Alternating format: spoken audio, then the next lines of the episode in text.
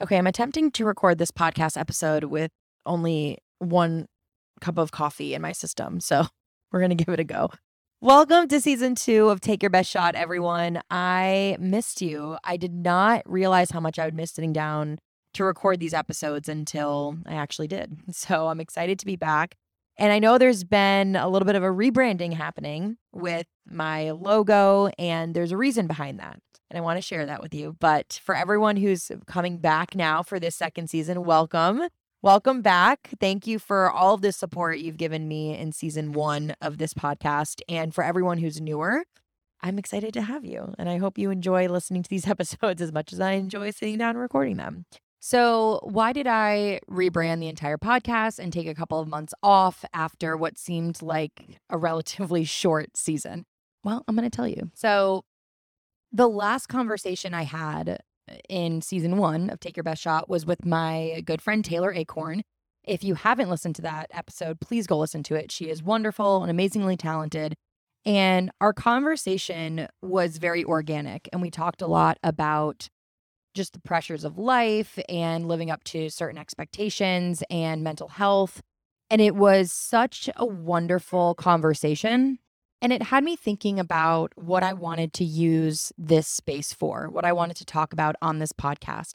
I know that initially the goal was really to keep it light and fun, and that still is the goal. It's still to have conversations about dating and, uh, you know, socializing and what the world is like now. And so I don't want that to end, but I also want there to be an element of seriousness because I do think that having just raw conversations about what people go through. And that could be a positive thing, that could be a struggle. It's something that I really enjoy. And I think that from a perspective of a listener, you know, I know that when I listen to podcasts and there are conversations that I can relate to about, you know, things I'm feeling or things that I'm thinking, it makes me feel seen and it makes me feel a little bit more understood, maybe a little less alone. And so, if that is something I can bring to somebody listening to this, then that's all I can hope for. And with that said, I'm going to kick off this episode with something that I saw on Instagram and we're going to talk about it because it was a little bit triggering for me in uh, you know more so from an insecurity standpoint and so I want to bring it up because I think that there is a bigger message behind it than I think was intended. So this girl posted a reel on Instagram and it had nothing to do with the actual reel itself, but it was the audio attached to the reel that slightly bothered me. So the audio said, Imagine if you lived every day the way you are now. And when you die, God slides a sheet of paper across the table and says, This is who you could have been, and this is what you could have done. And honestly I teared up a little bit if I'm being if I'm being truthful because it bothered me. And it bothered me because I can't remember a time in my life where I didn't think that I needed to be doing more and that I was meant for more. And that has put me in a really dark place sometimes, even though life is great and I'm proud of everything I've accomplished. I love the people in my life. I have created a great life for myself. You know, I have an amazing family. All of those things are are wonderful and I don't necessarily feel like every morning I wake up and think, "Oh, I'm doing nothing." I don't feel that way, but I definitely feel like this audio on Instagram hit a little too close to home because it implies that what you're doing right now isn't enough. That every day you get up and you do what you need to do to survive, to be happy, to take care of others, to take care of yourself, to keep a roof over your head, to do all of these things. And for some reason, this audio to me implies that that's not enough.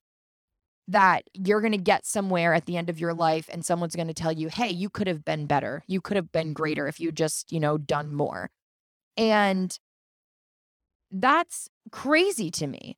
That's absolute insanity. And I honestly believe that is why everyone is so goddamn burnt out all the time because there's this idea out there that you need to be doing more. And ironically enough, you have people like Kim Kardashian making comments like, if you want to be successful, then get your ass up and work. It's like, what, bitch, are you saying? Are you kidding me? And don't get me wrong, if there is a goal or something that you are working towards, a dream that you have, there's nothing wrong with hard work to get there. And there's nothing wrong with you, you know, having those days where you feel a little bit discouraged because you didn't get to where you wanted to be or, or do what you needed to do in that moment. But that's part of life. The issue is when it's every day you wake up and you feel like you're not enough, you're not doing enough. That's a bigger problem because then it becomes unhealthy. It's you're you're striving for all of these things and for what? Are you actually striving for something or are you striving for the feeling that you get from accomplishing something? And are you even happy doing it? Is it even making you happy? Is it even helping you achieve something that really mm, brings joy to you? And I might open a can of worms by saying this, but a lot of times when we feel the need to go above and beyond and be these types of people, it's because we're feeling the pressure of the expectation and the perception of us that others put onto us. And yeah, sometimes it's easier just to put up a front because it's not always just about not wanting to show your true self to others, but maybe it's hard for you to accept that about yourself first. And it was funny because I experienced this not too long ago where I had someone say to me, You're so positive. You are literally the most positive. If something doesn't work out, you don't dwell on it. You just move on and accept it and you're on to the next thing. And I do feel like I am like that because I don't like to dwell on things that you can't change. But then I had a day or a couple days actually, not long after that conversation happened, where I was just not feeling great. I was uh, lonely. I was sad. I was unhappy with everything. And in that moment, I felt like I had lied to my friend. I had lied to her. I should have said, no, no, no, I'm not that positive. Just in this moment, I am. But sometimes I'm not. And that's ridiculous. We're humans. We go through ebbs and flows of emotion. And it just so happens that when we're feeling at our worst, that's when we question everything. I wasn't coming back from a great meeting at work or a run or a good date thinking, ugh, what is my life? What am I doing? I'm doing everything all wrong. No, when you're feeling good, you feel good. You feel like you're doing everything that you need to be doing, that things are working out. But in those moments of darkness, you start to question it all. So it's time to give yourself a little bit of a break. And it's time for you to create a moment for yourself where you feel good and think about all of the things that you're accomplishing and all of the things that you're proud of and all the things that you're doing to just make your life what it is and be proud of that and give yourself just a squeeze because you deserve a squeeze. If I if I lived a little bit closer to any of you, I would give you a, a nice big hug, but do it to yourself. And if you need a little daily inspiration, Reese Witherspoon has been crushing it on social media with life advice. and every time I'm feeling a little bit weary, I head over to her Instagram page and she just has something wonderful to say. And I actually think she's on TikTok now too. So I would just highly recommend if you need a moment where you need some something uplifting, go to Reese Witherspoon's Instagram page. But because Instagram has just been giving us all of the good content lately, there's something else that I saw that was posted. And the reason I'm bringing it up is because I've actually talked with a lot of different friends about this particular topic. And I'm interested to hear some other uh, opinions and perspectives on it. So, not too long ago, Maren Morris, the country singer, posted on Instagram about women and friendships. And so I'm going to read some of it because it's very interesting. So, she says one of the greatest lessons that adult women need to learn is meeting people where they are and to stop writing friends off for being themselves. This whole quote, we aren't friends because she didn't check in on me, or quote, she never reaches out first, end quote, narrative is lame. Women are out here struggling just to stay above water every second of every day, fighting their own demons. And then she just goes on to say, you know, these are all the things women are going through. And then she says, my friendship does not have requirements, it doesn't have guidelines. Uh, you will forever have my love and support. And so there's a lot of conversation in her comments from both sides. On the one hand, you have women saying, I totally resonate with this. You know, I am self aware enough to know that I have a lot going on. My friends and my life have a lot going on. And so, you know, I need people in my life to understand that if I'm not there, if I'm not present, if I'm not, you know, checking in, then it's not because I don't care. It's because I have stuff that I need to focus on. And so her whole post about, I don't care if you don't check in. I know you're going through crazy things in life, just like we all are. So you'll never have to worry that I'm mad at you for that. And so there are women being like, yes, 100%. I feel this. I, I understand this. I wish more people thought this way. And then you have the flip side of women in the comments saying, well, yes, I think that that's important, but also as somebody who does all the reaching out and as somebody who does feel like some of her friendships are one sided because I'm always the one checking in and not receiving anything back, that's also very draining. And that's also something that is taking time away from my own struggles that I'm also going through, but I want to, you know, show to these people I care about you. I'm checking in because I genuinely want to make sure that you're good. I want to show you that I care. And so I think there's there's two sides to it. Are they the one on the receiving end of a friend who's upset with them cuz you know they're not really reaching out or are you the one reaching out a lot and not really getting anything from that person? You know, where do you fall?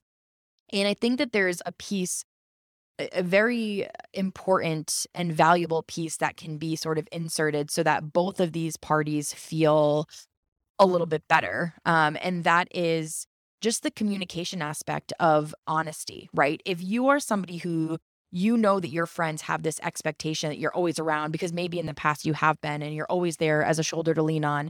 If you're going through something and you are not going to be as present with the people in your life, it's okay for you to tell them that. If you have really good, solid friendships, for you to turn to your friends and say, listen, I have a lot going on right now, and I might not be as present. I might not be checking in as much. It's not because I don't care. It's not because I don't want to be friends with you. It's not because I don't want to know what's going on. It's because I need to focus on me and prioritize me. If you are saying that to a really true, genuine friend, then that friend would say, I get it. I understand. I have my own stuff going on as well. Please call me if you ever need me, or, you know, if you want to meet up or kind of resume where we left off you know, nothing about our friendship is going to change. That's a very healthy exchange, right?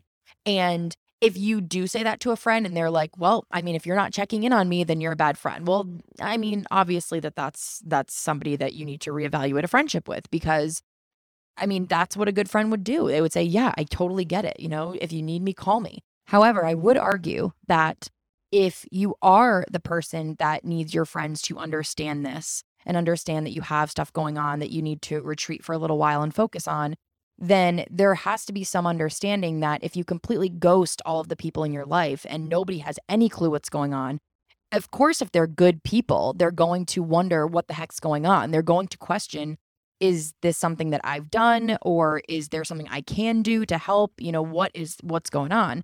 You can still be communicative with those people and share with them, I just need some space without telling them the in depth details about your personal life if you don't want to share that. But like, I'm not a mind reader. So if my friends aren't answering my calls and my texts, and normally they are, then I'm probably going to assume something's going on. And just by nature of being human, I might start to think, is it something I did? Is it not related to me at all? And so, if you want people in your life to understand that you need space, you don't have to tell them why, but if you want them to understand that you need it, then the understanding piece has to come after you provide some sort of context. That context could be a simple text to that friend saying, Hey, listen, I have a lot going on right now. So if I'm not really present or talking to you that much, it has nothing to do with you. I just, I need some space to figure out a few things.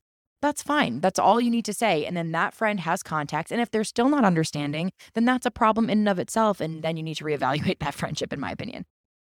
And then on the flip side, you have somebody who is always doing the reaching out, always trying to make plans, always trying to, you know, check in on the other person, see how they're doing and keep that friendship going. That could be, you know, that individual's way of saying, Hey, I care about you, but also this friendship does help me when I'm going through tough times. I need, I need this, you know, two way street to happen because, you know, I need this outlet too. And so I think that there is something to be said for understanding in that moment, you know, hey, if you're not receiving what you need to receive from this friendship, then take a step back.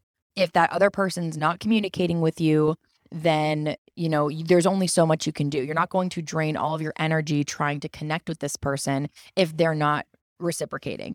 However, you know, you also have to understand that not everybody's way of coping with stuff going on is through communication and friendship and talking. So if you are the type of person that needs that human connection, that conversation, you want to talk things out, then if you're not getting it from a certain friend, you know, it's not necessarily something I think you need to point the finger and say, well, you know, they're not being good friend maybe that's just not how they communicate. Maybe it's not, you know, the same type of friendship that you need that they're able to give. And so you need to understand when it's time to look towards other friends or look towards other alternatives to, you know, help yourself get through things that you're going through.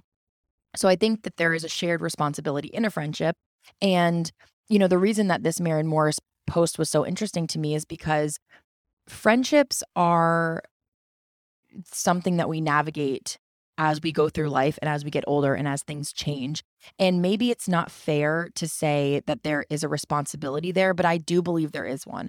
I believe that if you have a, a good friendship with somebody, you both have responsibilities in that friendships to, you know, be there for each other and understanding when, you know, each of your seasons are at a different place and when things need to change or when things need to get a little bit better and I think that that's just part of life, right? I don't think it should be, you know, the most difficult thing in the world because then maybe it's something to reevaluate. But I also think it's a relationship. Friendships are also relationships. It's, you know, may not be a romantic relationship, but just like romantic relationships that take work, friendships take work too. And so I think acknowledging that and figuring out how to maximize these friendships with the people in your life you care about is equally as important. But okay, we're switching gears because I want to talk about a few fun things now. I did want to open up this season and this episode with some stuff that's been weighing a little bit more heavily on me and based on the conversations I've been having recently. But I also want to talk about the fact that it is May 1st, it's Justin Timberlake's day. And that means summer is upon us. And I love summer. I love the warm weather. I love how my town is just flooded with people in the summer where it's kind of dead in the winter. And I also love it because dating app season comes to a halt, at least for me, not for everybody, but for me.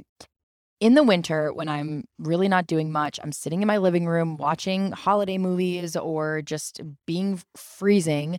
I obviously scroll dating apps a little bit more because what else do you have to do? No one's really doing much. And then if you score a date and you can muster up the energy to go out in 20 degree weather to go, it's fine. But when it's summer and people are being social and there's more events happening outside and it feels good to be out, I don't really use dating apps. And so it was time for me to close my dating app for a while. And I noticed I had a message from somebody and this person messaged me and said, Do I see you at the gym in the mornings? You guys. Okay, first off, props to him for doing that in the first place. I can't fault him for that. In fact, kudos, my friend. Um, I think putting yourself out there, which we talk about all the time, is great. It's not that he acknowledged that he saw me somewhere. If he had said, Oh, did I see you at the coffee shop? Or, Oh, hey, I feel like I saw you walking your dog. I don't care what it was. It was the fact that it was the gym. And I know that that's where he saw me. So it's not like he's going to make something up. But the fact that it was the gym, I think, is what bothered me because that's my like safe space. When I go to the gym, my focus is solely on me and getting stronger and getting better and just tuning everything else out. And yes, I know some of you know that I do have a gym crush. I will mention that in a second, again, in more detail. But my focus isn't on anything else. And I try to tune out distractions when I'm there. And this person acknowledging that he has seen me there and then him being there all the time, it makes me feel like I'm being like watched a little bit. Like he's waiting to see if like we make eye contact or something happens. And again, nothing wrong with that. But if it were a Target or a coffee shop, I wouldn't care. But it's just, it was in the gym. And now it feels like, ugh, like every time I go, it's like that's something that I'm gonna be thinking about versus just solely thinking about having a good workout. And it's fine, it is what it is. But I think about the guy. So I've been going to this gym now for a couple years, and there's been a guy that goes at the same time as me all the time. And the only reason I haven't really said anything to him is because once, this happened once. I saw a girl come up to him at the gym and like either pick something up out of his gym bag or drop something off. Like it was keys or I don't know, AirPods, something. So in that moment, I was like, okay, he's either in a relationship with that person or it's his sister, hopefully visiting from some college somewhere. But I don't know that answer. And so I've been hesitant to say anything because I feel like I've seen it once is enough for me. I've seen it and I'm like, I don't know. I, he's probably not available.